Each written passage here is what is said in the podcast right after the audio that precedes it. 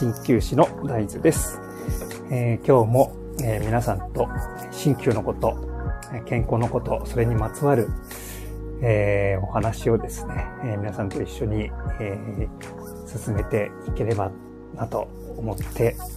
おります。はい。え私はですね、え普段は埼玉と東京を拠点にして鍼灸師として、えー、皆さんに施術を行っております。はい。このね、寒い中ですね、結構、えー、皆さん外に出たくない、ね、時期でもありますので、えー、そういった方にはですね、ぜひね、えー、お近くの各拠点で受けられる、え、出張型の鍼灸サービスというのを私やってますので、皆さんぜひ、えー、ご興味ある方はですね、えー、ご連絡いただければと思います。はい。さあ、皆さんいかがお過ごしでしょうか？本日、ね、何年ぶりかの大寒波、襲ってまいりました。予報通りでしたね、これは。まあ、関東は、そこまで影響は、雪の影響とかはなかったですが、まあ、ニュースを見てると、本当に日本海側のね、方とか、あと関西の方も結構雪の影響、だいぶ受けていらっしゃったと思います。皆さん、ね、ご無事でしょうか？本当にね、大変な、物流まで止まっちゃうと、今度あれですよね、生活にも影響が出てくると思うんで、なんとかですね、これをね、えー、乗り切れればなと思っております。さあ、これだけ寒いと、ね、皆さん体がだいぶこわばりがちだと思いますが、何か対策などされてますでしょうか？今日はですね、えー、ま告知でもありましたが、えー、っと、トリガーポイント療法の三畑さんにいつもご参加いただいていたんですが、今日はちょっとですね、えー、あいにくお時間がご都合が難しいということで、今回は、えー、私一人の配信となります。またですね、えー、次回、ちょっとまた時間を調整して出ていただければなと思っております。はい。なので、えー、そうですね。ご質問、ご感想など、あとはもう、ご意見、ご要望などございましたら、お気軽に、ね、なんなりといただければと思います。えー、LINE とかもやってますので、そちらにもね、えー、メッセージいただければ、こう、具体的な画像を使ったアドバイスとか、そういうのも LINE だとできると思いますので、えー、おすすめしております。その他、まあ、レターでも構いませんし、あとは、このスタンドですね、直接ご連絡いただいても構いませんので、何でもお気軽にですね、ご連絡いただければと思います。はい。えー、最近はそうですね、気になること、新旧のことはですね、結構、まあ、前からお伝えしていると思いますので、重複してしまう方もいらっしゃるとは思いますが、最近ライブ配信をしているとですね、新旧に興味がある方とか、もう新旧のことを好き、大好きですって言ってくれ、くださる方とかですね、結構いらして、えー、そういう方々とね、出会えるきっかけが、このスタンド FM でおかげさまでできております。本当に、えー、感謝しております。僕もこのスタンド FM を始めたきっかけはやっぱり、こう、新旧をですね、皆さんに少しでもこう、理解していただいて、この良さとね、あと面白さをちょっとこう、理解いただいて、何か鍼灸治療を受けるきっかけになればなと思って、えー、始めたというのも一つあります。はい。皆さんの中でどうでしょう？スタン、えー、鍼灸、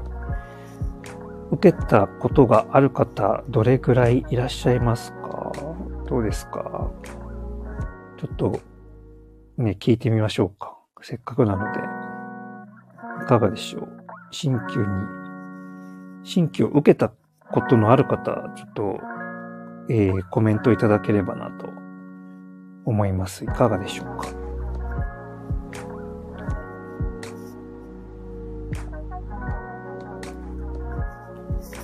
今日結構ですね、えー、僕の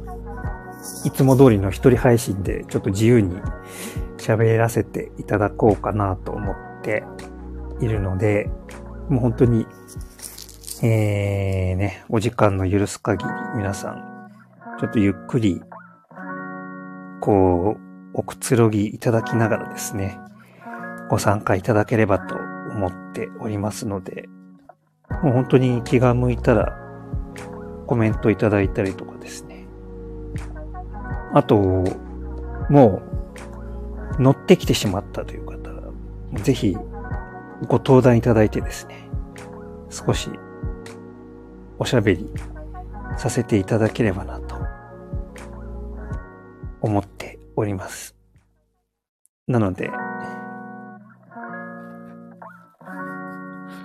えー、お気軽にですね。はい。さあ、いかがでしょうか？新旧えー、なかなか、まあ、そうですね、鍼灸。この前お会いしたのは、お会いした方は、こう、美容鍼灸興味ある、あります？っておっしゃってる方もね、いらっしゃいましたね。美容鍼灸はいかがでしょうか？皆さんはね。興味はありますかね？い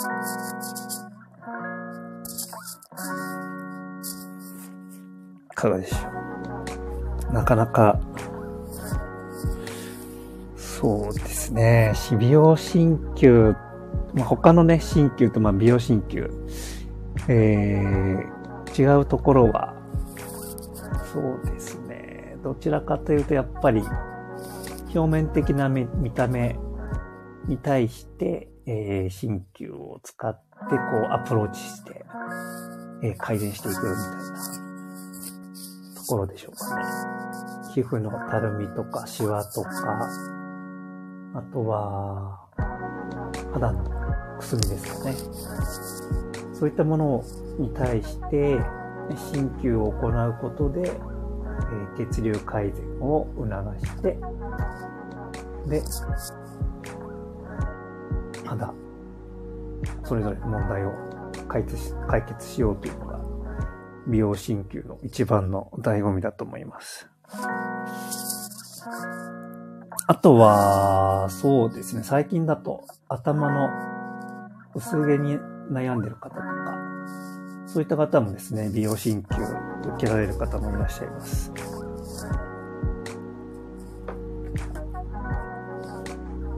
そういうのも、僕自身も頭、そうですね、頭皮にえー、打つこともありますし、で、そうですね。そういう方って大体首、肩がすごく凝ってらっしゃるので、えー、全体的に体も緩めて、頭の血流改善をアップして、で、薄毛にアプローチするようなやり方も行っております。でもちろん、やっぱり、全身ですね。全身の体のバランスも整えることで、えー、血流も改善するので、やっぱり全体的なバランスというのは最終的には、えー、必要になってくるかなと思っております。なので、せっかく美容師やられる方は、体全体もですね、ぜひ、えー、一緒に整えることをお勧めしますね。はい、ぜひ、近くの鍼灸院がありましたら、そういうところでご相談いただくのもいいかもしれません。はい。鍼灸。鍼灸はそうですね。それぐらいかな。今、気になるのは。あとは、あれですね。最近、えー、今、ちょうど、受験シーズンですね。受験シーズン。えー、僕は小さい子供も見たりします。で、彼らの特徴としてはやっぱり、うん結構受験勉強頑張って、えー、もう体大人並みにガチガチの子供たちがよく、えー、見る機会があります。で、そういう子たちもやっぱり新旧のね、えー、対象となります。もう、本当に、大人顔負けな肩こりと、体のこわばりと、やっぱり寝れない子も多いですね。でやっぱり針の緩めるという効果を使って、えー、子供にはですね、刺激の少ない針を、まあ、針は実際刺したり刺さなかったりですね、その、えー、年齢も考慮して、あまり小さい子供には、まだ針針を刺すことはありません。えー、理由としては、子供というのはですね、大人の大人に比べると、えー、何十倍も感度が高いということで、えー、刺激をね、針を刺してしまって刺激を与えると、えー、体自体がびっくりしちゃう可能性がありますので、えー、鍼灸は小児鍼ですね。小児鍼って言って、子供の針、小児鍼というジャンルもあるぐらい、えー、いろいろ子供に対しては、このようにしましょうというような、大方の、えー、指南書みたいなのがね、あったりします。ですので、そうですね。だから、まあ、勉強はね、勉強でやらなきゃいけないんですが、頑張りすぎてしまうとやっぱり大人も子供もね、えー、体を壊してしまいますので、定期的なメンテナンスをお勧めしております。もしね、お困りの方いらっしゃったら、お気軽にご連絡いただければと思います。さあ、今回、そうですね。えー、ストレッチについてもお話をさせていただこうかと思います。さあ、これだけ寒い、ね、えー、もう真冬ですね。大寒を過ぎて、真冬、まさに真冬ですね。皆さん、体の調子はいかがでしょうか？結構ね、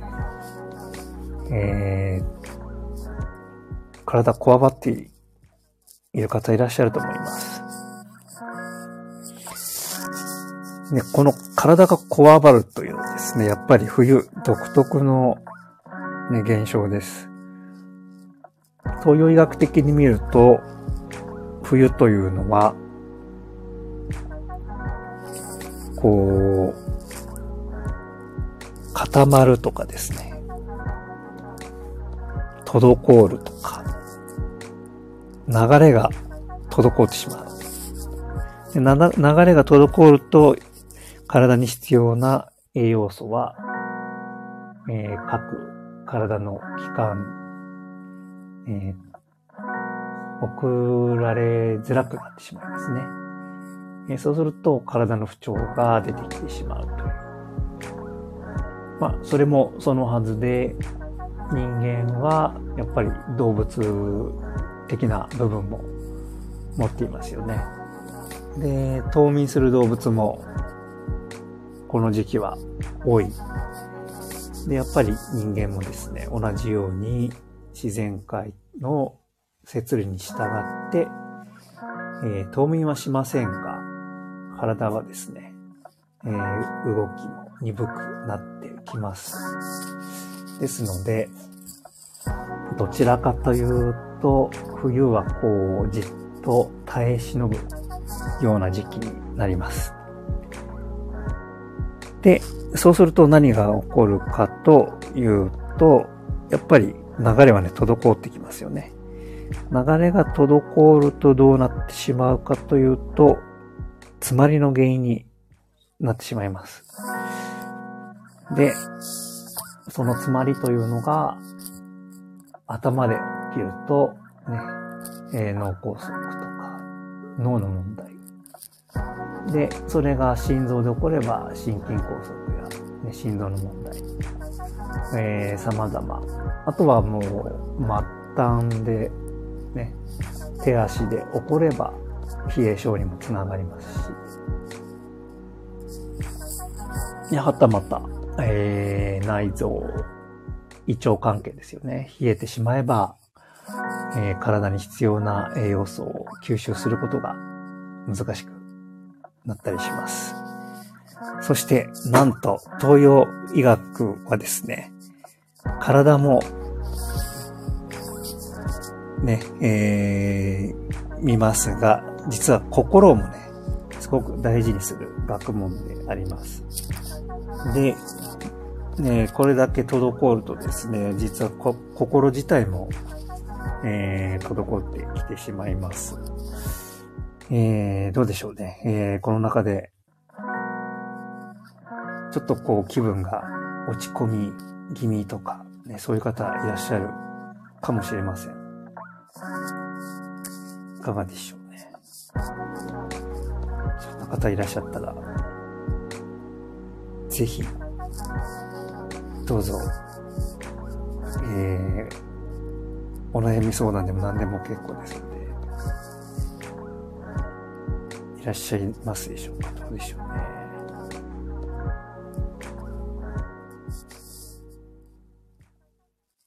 はい。この配信はですね、えー、もう自由に、えー、私、鍼灸師の大豆がですね、もう思いついた通りに、えー、雑談形式でお送りしているものとなりますので、皆さんコメントなどありましたらですね、お気軽に、ね、していただければと思います。もう途中でお話、話しかけていただいても結構ですのでね、えー、どうぞご自由にお過ごしいただければと思います。さあ、えー、お話は、ちょうど滞りでしたね。そう。そうそう。今日、ね、えー、ご出演いただく予定でした。トリガーポイント療法の三畑さんに、そういえば、この前、カボスをね、カボスですね、カボスを、えー、お土産にね、いただきました。さあ、それをもう結構いろんな食べ方で今楽しませていただいております。えー、お魚にはもちろんよく合いましたし、あとお鍋系ですね。鍋にも最後の方キュッと絞って、すごいアクセントにやっぱりなりますよね。こういう柑橘系はやっぱり、この季節ならでは、すごい美味しくなります。あと最近発見したのはですね、大根おろし。大根おろしにかぼすをキュッと絞って、で、それをご飯に乗っけて、で、お醤油と一緒に食べると、これはすごく絶妙でしたね。これはぜひ、ちょっと皆さん、一回試してみてください。これはちょっと騙されたと思って。ね、騙される方続出だと思いますが。さ。そう、なんで、えー、ですね、そのカボスのお話をしたかというと、今のその話のね、流れでもありました通り、滞り。この滞りを解消するし、えー、手段として、香りのあるものを食べるというのが一つとしてあります。はい。それはどのようなものかというと、今、えー、出てきたカボスなどのそういう柑橘系の、えー、食べ物ですね。で、そういうものというのはやっぱりこの滞る季節に旬のものっていうのはやっぱり意味があるんですよね。なので、まあ昔からね言われています通り、旬のものを食べると体にいいというのは本当に理にかなったもので、アロマセラピーでも柑橘系の香りというのは体をね、緩ませて、えー、寝る前とかによくいいとされてますよね。僕もよく使ってました。どうでしょう？皆さんの中で、えー、アロマセラピーとかね、えー、興味ある方いらっしゃるんではないでしょうか。結構イギリスとかには、こういう、あれですよね。まあ、東洋医学と、実はあまり、向こうは西洋ですが、東洋医学と似たような感覚というのもあったり、僕は感じてますね。というのも、やっぱりホリスティック医学というのが、イギリスとかではすごく流行っていて、それこそ鍼灸の、鍼灸院も、えー、あちこちに見かけましたね。あとは、なるべく、こう、病院にかかってもなんかこう、あまりすぐにかかれなかったりとかするみたいですね。そういった理由もあって、なるべく病院にかからないような前の段階、予防医学というのもね、かなり盛んみたいです。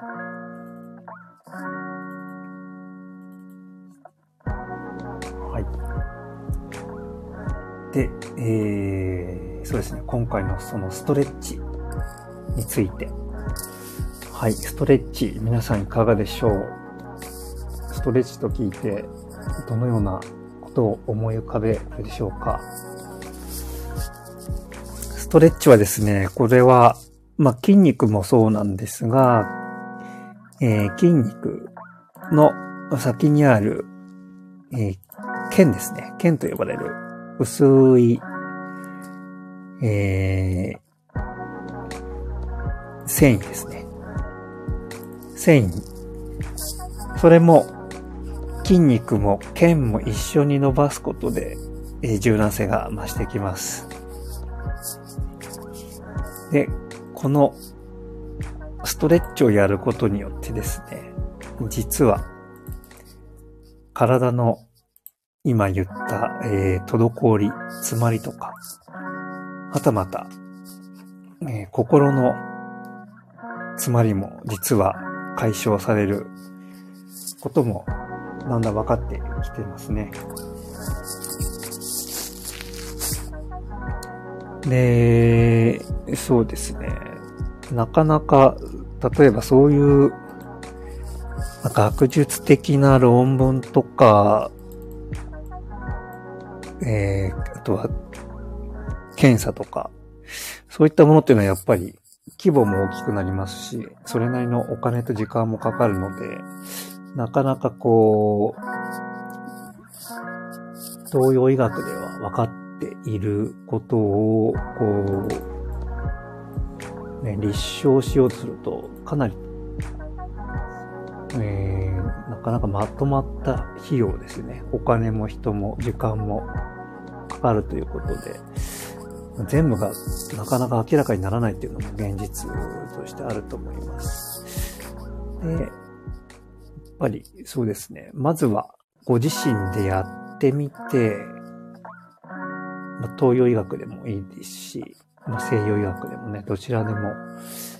いいとされていることを一回ご自身の中で一回やってみて、で、それで何か感じたり得られるものがあると思いますので、それを少し、そうですね。まず3日ぐらい続けていただい3日できたら、今度1週間ぐらい。1週間続いたら今度、3週間。1ヶ月ぐらい続けてみると、ようやく体も少し多分変化が見えてくると思いますので、ぜひですね、皆さん何か、これだというものをこう見つけてみてはいかがでしょうか。僕は結構いろんなものに手を出すようなタイプなので、本当に東洋医学に関わらず西洋医学でもいいとされているものをどんどん取り入れて患者さんが良くなるものであれば、何でも試すようにしておりますので、えー、何かですね、ご相談など、ご質問などございましたら、お気軽にいただければと思います。はい。で、そのストレッチ。えー、っとね、ストレッチの2つえー、種類があるのをご存知でしょうか？えー、一つは性的ストレッチと、もう一つは動的ストレッチ。性的ストレッチというのは静かなストレッチですね。動的というのは動いて、え、ダイナミックに動いて行うストレッチ。これそれぞれえー、いいところと悪い、悪いところはそんなにないですが、それぞれ、え、アスリートとかそうですね、運動選手とかはもうそれを使い分けて行っていますね。で、その辺も皆さんぜひ、えー、違いをちょっと調べて、ご自身で調べてみるのもいいかもしれないです。で、大まかに言うと、性的ストレッチというのは、いわゆる一般的な、えー、筋肉とか腱をですね、じわーっと伸ばして、えー、体柔軟性を高めていくようなストレッチ。これはどっちかっていうとリラックスするときとか、もう心も緩みますので、えー、寝る前とか、そうですね、落ち着いた雰囲気でやるのをおすすめします。で柔軟性も高まりますので、えー、そうですね、少し暗くして、ちょっとまとまった時間をかけてやるのもね、おすすめですね。そうすると、こう、リラックス効果もありますので、すごくおすすめです。で、また、もう一つ、全然別物と考えてもらっていいと思います。動的ストレッチっていうのは、えー、どちらかというと、何かこう、これから何か始めるぞという時にですね、えー、運動を始めたりとか、例えば、なんでしょうね、仕事を始めようとか、いう時に、まず、肩慣らし的にですね、少しこう、体をゆっくりゆっくりちょっと大げさに大きくですね、体をね、えー、関節を動かしていきます。で、最初は軽い負荷で行って、で徐々に徐々に可動域を広げながら大きくダイナミック、力強く動くようなストレッチのやり方もあります。で、実はですね、その、アスリートの方とかは、実際これから運動するという前にはですね、静的ストレッチっていうのはあまりやらないみたいです。で、理由としてはですね、えー、筋肉のパフォーマンスが、実はですね、筋、筋肉を伸ばしすぎると、すぐにこう自分の持っているパフォーマンスをですね、発揮できないことになるらしいです。ですので、えー、動きながら、えー、関節をですね、緩めて、で、え、試合に臨むというような、え、ストレッチのやり方が今主流になっています。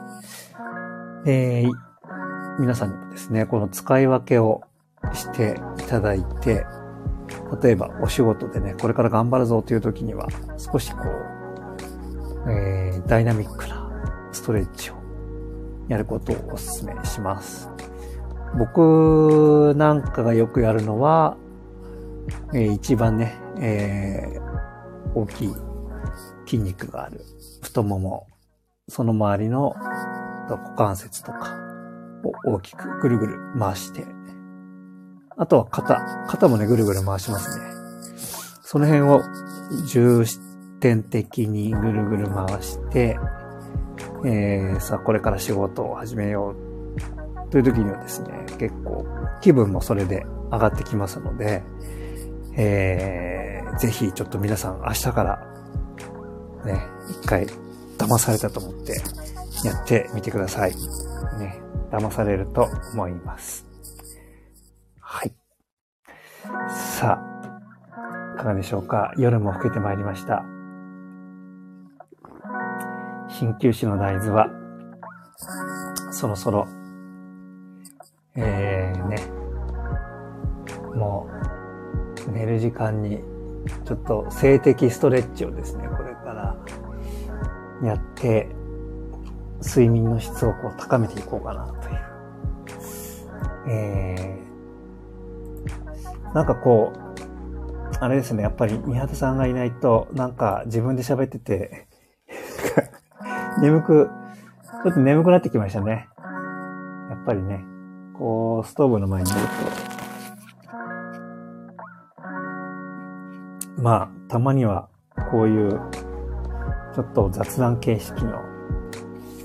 えー、配信もなんか、まったりした感じもね、いい、いいのかなって思っております。さあ、あと、もう一つありましたね。今日はね、タイトルに。はい。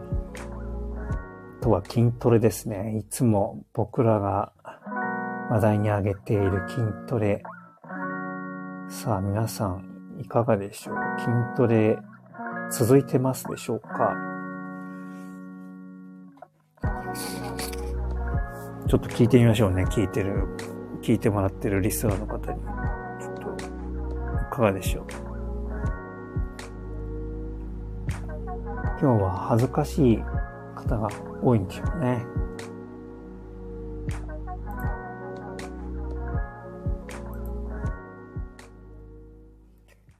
僕は、ちょっと、まあ、筋トレ、まあ、筋トレという筋トレではないですが、やっぱり、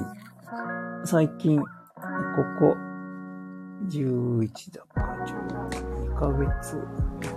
1月、そうそうですね。2ヶ月ぐらいの間にまた、えー、ジムで運動するようにしております。そのおかげで、やっぱりこう、体も疲れにくく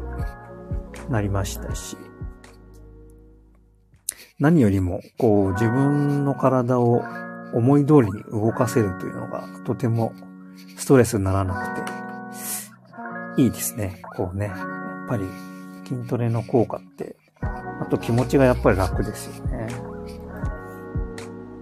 で、やりすぎてしまうとね、えー、ちょっと過去の放送も聞いていただけるとわかりますが、僕はぎっくり腰をね、やってしまいましたね。これは、ちょっと、頑張りすぎてしまうとですね、ちょっと、頑張りというかあれですね、欲、欲張ってしまうと、やっぱり体を痛める原因になると思いますので、皆さん、筋トレする際はですね、えー、姿勢とやり方、結構これ大事ですね。あとは、えー、負荷のかけ方。これちょっと、えー、注意してですね、行っていただければなと思います。ひとたびですね、やっぱり体壊してしまうと、もうね、やりたい運動もできなくなってしまいますので、ぜひ、この辺は慎重に行っていただければなと思っております。で、えー、っと、そのジムの、えー、筋トレですね。そう。今日ちょっとその筋トレについて、えー、っとですね、皆さん、ちょっともう一つ、えー、注意点というか、これはちょっと気をつけてくださいというのが一つありますね。えー、っとですね、筋トレを結構重たいね、負荷でやってしまうとですね、筋肉ってやっぱり萎縮するんですよね。ギュって頑張る、頑張ってしまうので。で、その萎縮した状態が続くと、やっぱり筋肉痛になってしまったりするので、えー、筋肉痛って多分、うん、ほとんどの人が多分嫌な思い出になってしまうと思います。ですので、ね、筋肉痛があんまり続くと、今度次やるときに運動しづらくなったりとか、あまりいい思い思い出にならないですもんね。ですので、やっぱりこう、あともう一つですね、東洋医学的にやっぱり筋肉痛は滞りも起こしてしまうので、普段からこう、緊張状態がね、長い方とか、肩こり、腰痛、ね、痛みがある人が筋トレをやってしまうと余計に緊張を強めてしまう可能性もありますので、僕のおすすめとしてはやっぱり、まずは本当に軽い運動から行うことをおすすめしておりますね。はい。で、最近、始めようかなと思っているのはですね、えー、こう眠った体を呼び覚ますアクティブメソッドっていうのをですね、今ちょっと考案中です。えー、実際ですね、普段人間の持っている、本来持っているその能力をですね、えー呼び覚ますような、アクティブにするようなメソッド。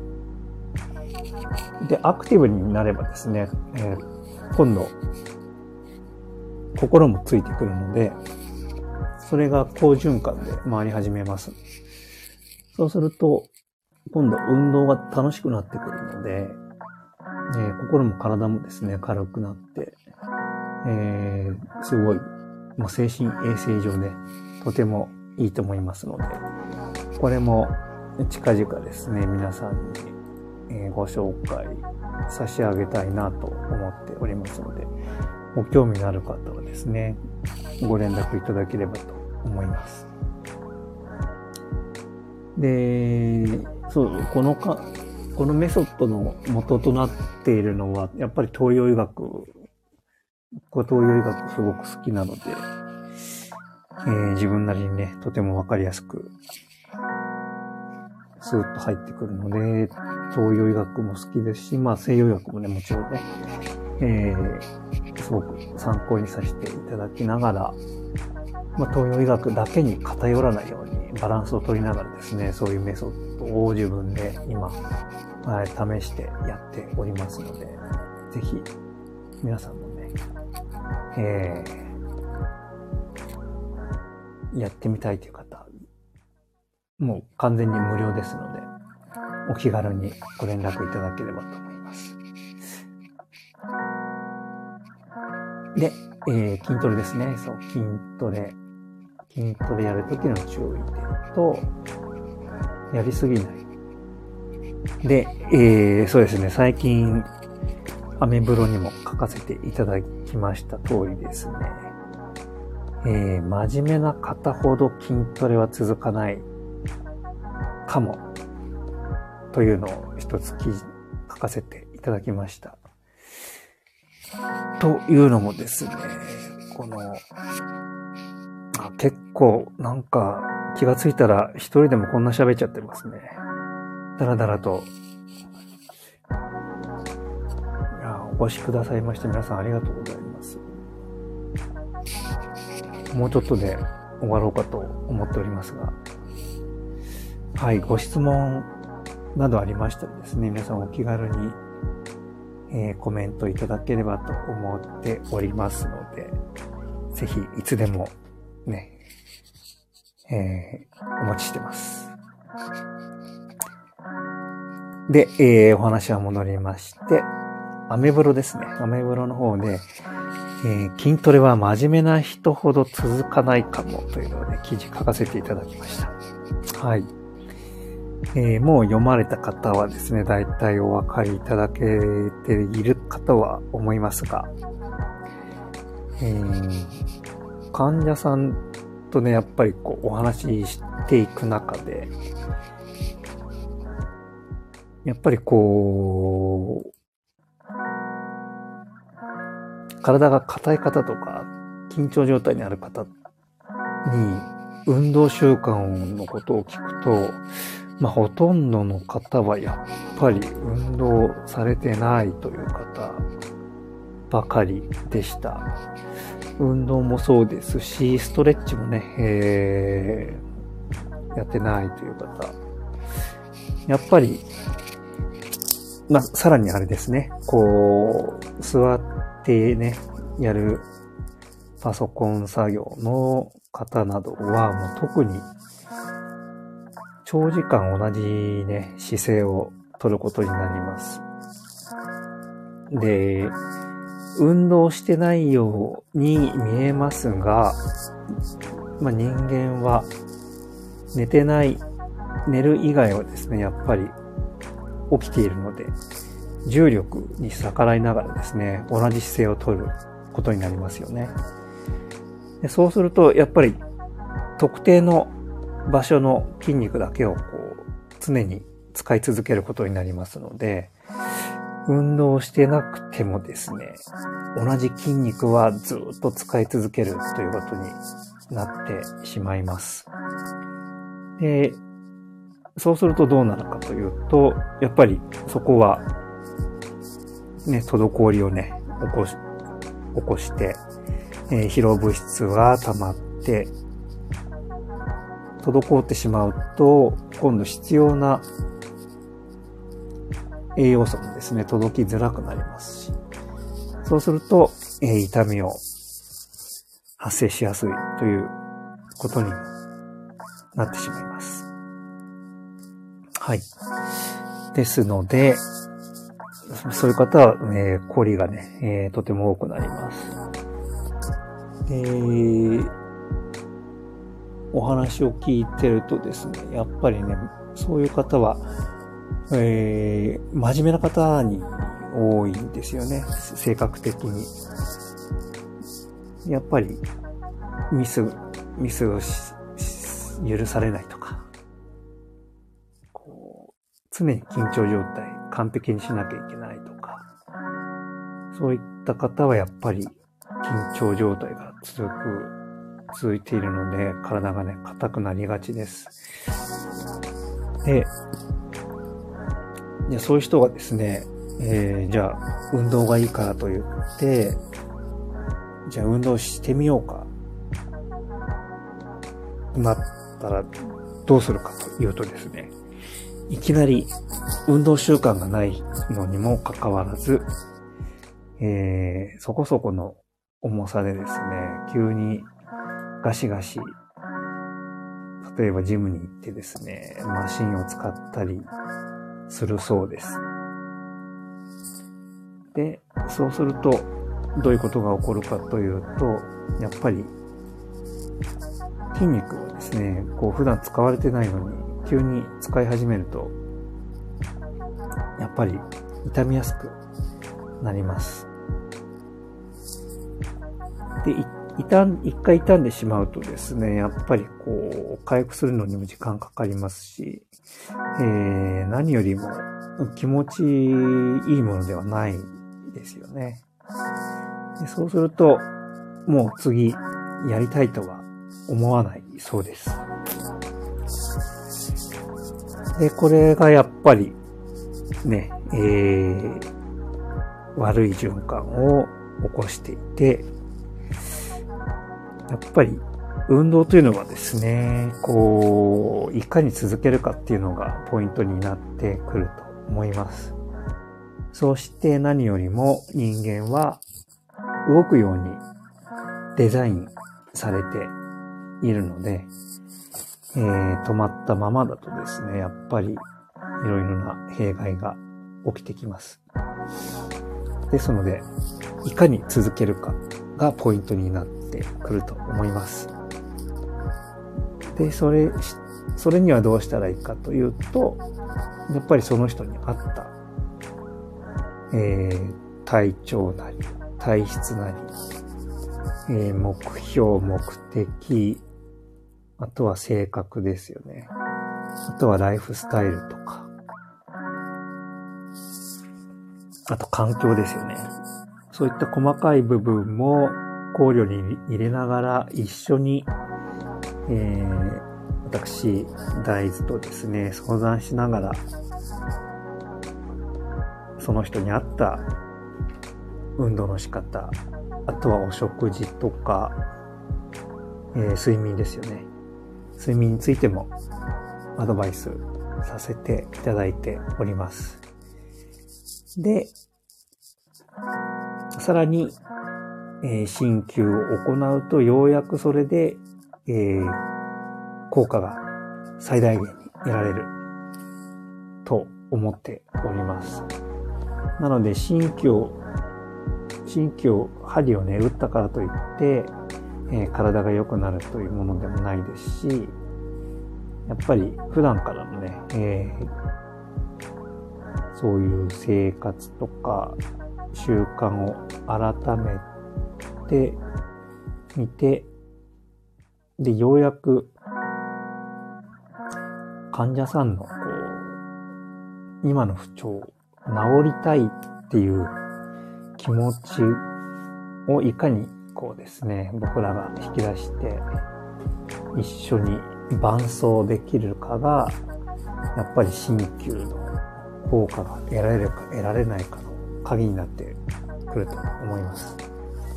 で、えー、今ですね、こういうスタイフとか、まあ、あと他にもね、LINE とかもありますし、そういったツールを使って、新旧以外の生活にまつわる、ね、えー、お食事とか睡眠とか、ライフスタイルについて、えー、アドバイスをさせていただことによって、少しでもですね、皆さんの、え、生活がより良いものになるようにですね、ただいまアドバイスを差し差し上げております。えー、ですので、まあ、この機会にですね、ぜひ、えー、ご相談いただければえー、もちろん無料でですね、え、お答え差し上げておりますので、この機会にぜひ、いかがでしょうか？ということをお伝え差し上げております。はい。はい、今日は、すごいですね。たくさんの方いらっしゃってくれて。うん。まあ本当、新旧って皆さん多分ね、興味はあるけど、受けたことがないという方、ほとんどだと思いますので、えー、何でもご質問でもね、ありましたら。そうですね。あとは、僕は店舗を構えない出張型という形式で、えー、新規を行っております。えー、ですので、皆さんのですね、お家の近くの各拠点となるレンタルサロンがありますので、そこに僕が出向いていって、で、皆さんの近くのサロンで新規を受けることができますので、えー、遠くまでですね、えー、移動する必要もありませんので、お気軽にご相談いただければと思います。で、今回、まあいろいろ考えてみて、まあ、今まではですね、えー、埼玉と東京が拠点だったのですが、もう今回はですね、もう、ぜひ、全国、全国と言わず、全世界にまで、ちょっと、えー、活用、活躍の場をですね、ちょっと広げたいなと思っております。えー、もう、そうですね、えーまあ、その辺はご相談いただいて、どこへでも飛んでいきますので、えー、ぜひですね、新旧受けてみたいという方はご相談いただければと思います。はい。なんだかんだで、ちょっと一人だと結構あれですね、こうベラベラと喋りすぎてしまいますね、どうしてもね。えーまた、ちょっと、じゃあ、えー、三畑さんとのね、コラボライブもまた、えー、企画していきたいと思いますので、三畑さんファンの方もですね、もうしばらくお待ちいただければと思います。はい。それでは皆様ね、えー、まだまだ冬本番です。寒い日が続きますので、どうかね、この滞りをなるべく作らずに少しでも、えー、構いませんので、えー、ストレッチなり、ね、えー、筋トレなり、ちょっと運動取り入れて、えー、見てください。はい。それでは、本日はお越しくださいましてありがとうございました。鍼灸師の大豆でした。またお会いしましょう。